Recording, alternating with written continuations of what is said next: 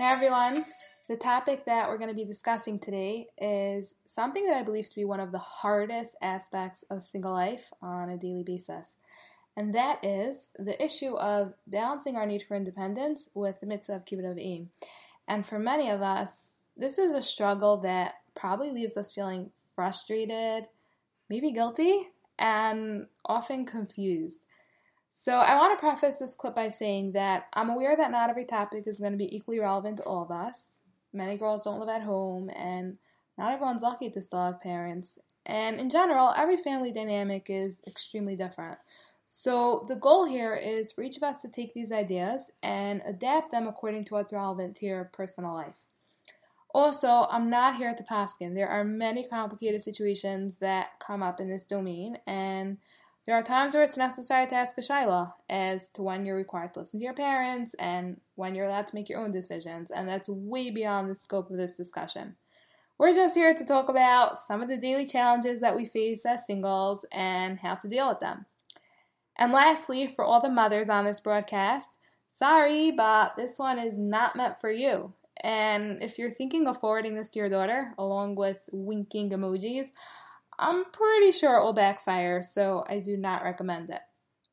Okay, let's dive right in. So, contrary to popular belief, and despite the attitude of the secular world around us, the mitzvah of kibbud av does not end when we turn 18. Here's a problem. As adults, we kind of have a certain level of independence. We have jobs, we're earning money, and we start making our own decisions, and that's normal. But then we watch our friends getting married, and suddenly they have a whole new level of independence, which you do not. So when you come home at 10:30 and your mother wants to know where you were, your instinctive reaction might be, "I'm a big girl. I don't appreciate being questioned about my activities." But you know that it's not respectful, so you swallow your annoyance and you give her your full itinerary. Or you do not, and the fireworks begin. Again, not everyone has a helicopter mom. Some parents have no clue where their kids are all day from the age of 10 and basically just take attendance every night to make sure that everyone was collected back home.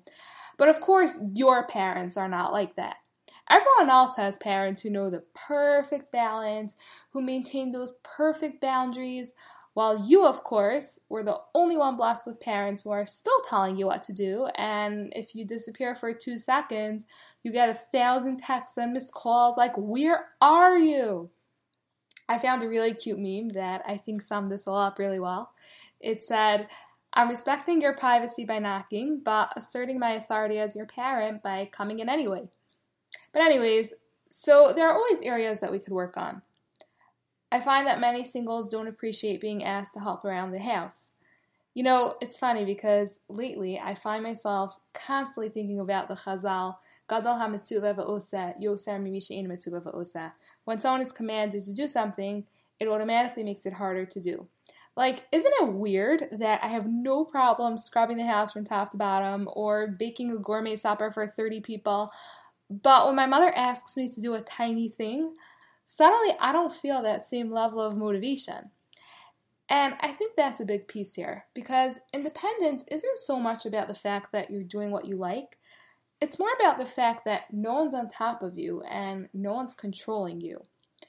And when you're dying to get married and live your own life, having parents who are still telling you to put on a coat and get to bed and take out the garbage kind of makes it harder to deal with the challenge of being single.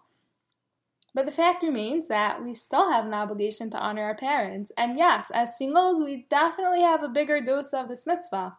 But guess what? Just because it's harder for us, it doesn't mean that we're entitled to opt out.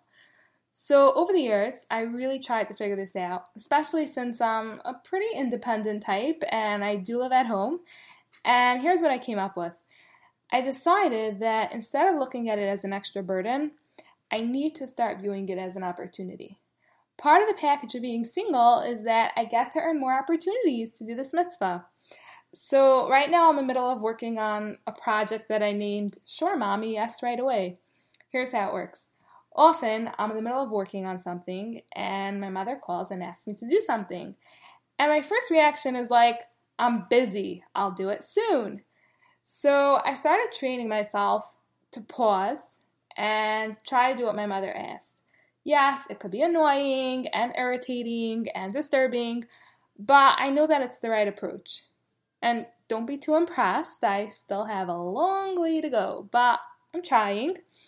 It's about balancing between what I want versus what I'm being asked to do, and it's not easy, especially when the culture around us is all about I'm an adult, so I could do what I want. Also, I find that it's extremely helpful to read books on this topic.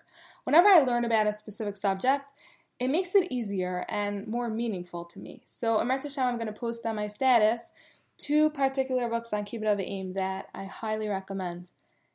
I want to end off with a story from Raising Nathan that I think will really tie this all together and hopefully inspire us to get this right.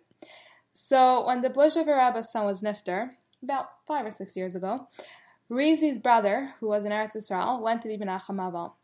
And as he went, Rav Gamliel Rabinovich was walking out, so her brother ran after him to get a bracha for her. So he gave her he gave a bracha, and then he said something very interesting. He said that Kibbud Avim is the biggest nisayon that people who are single and at home have, and it could also turn into a huge zechus to get married. Is that powerful or what? So, if we look at it like that, it could be that the one thing that we're actually resisting is the hurdle that we need to pass as a zechus for us to move on to the next stage of life.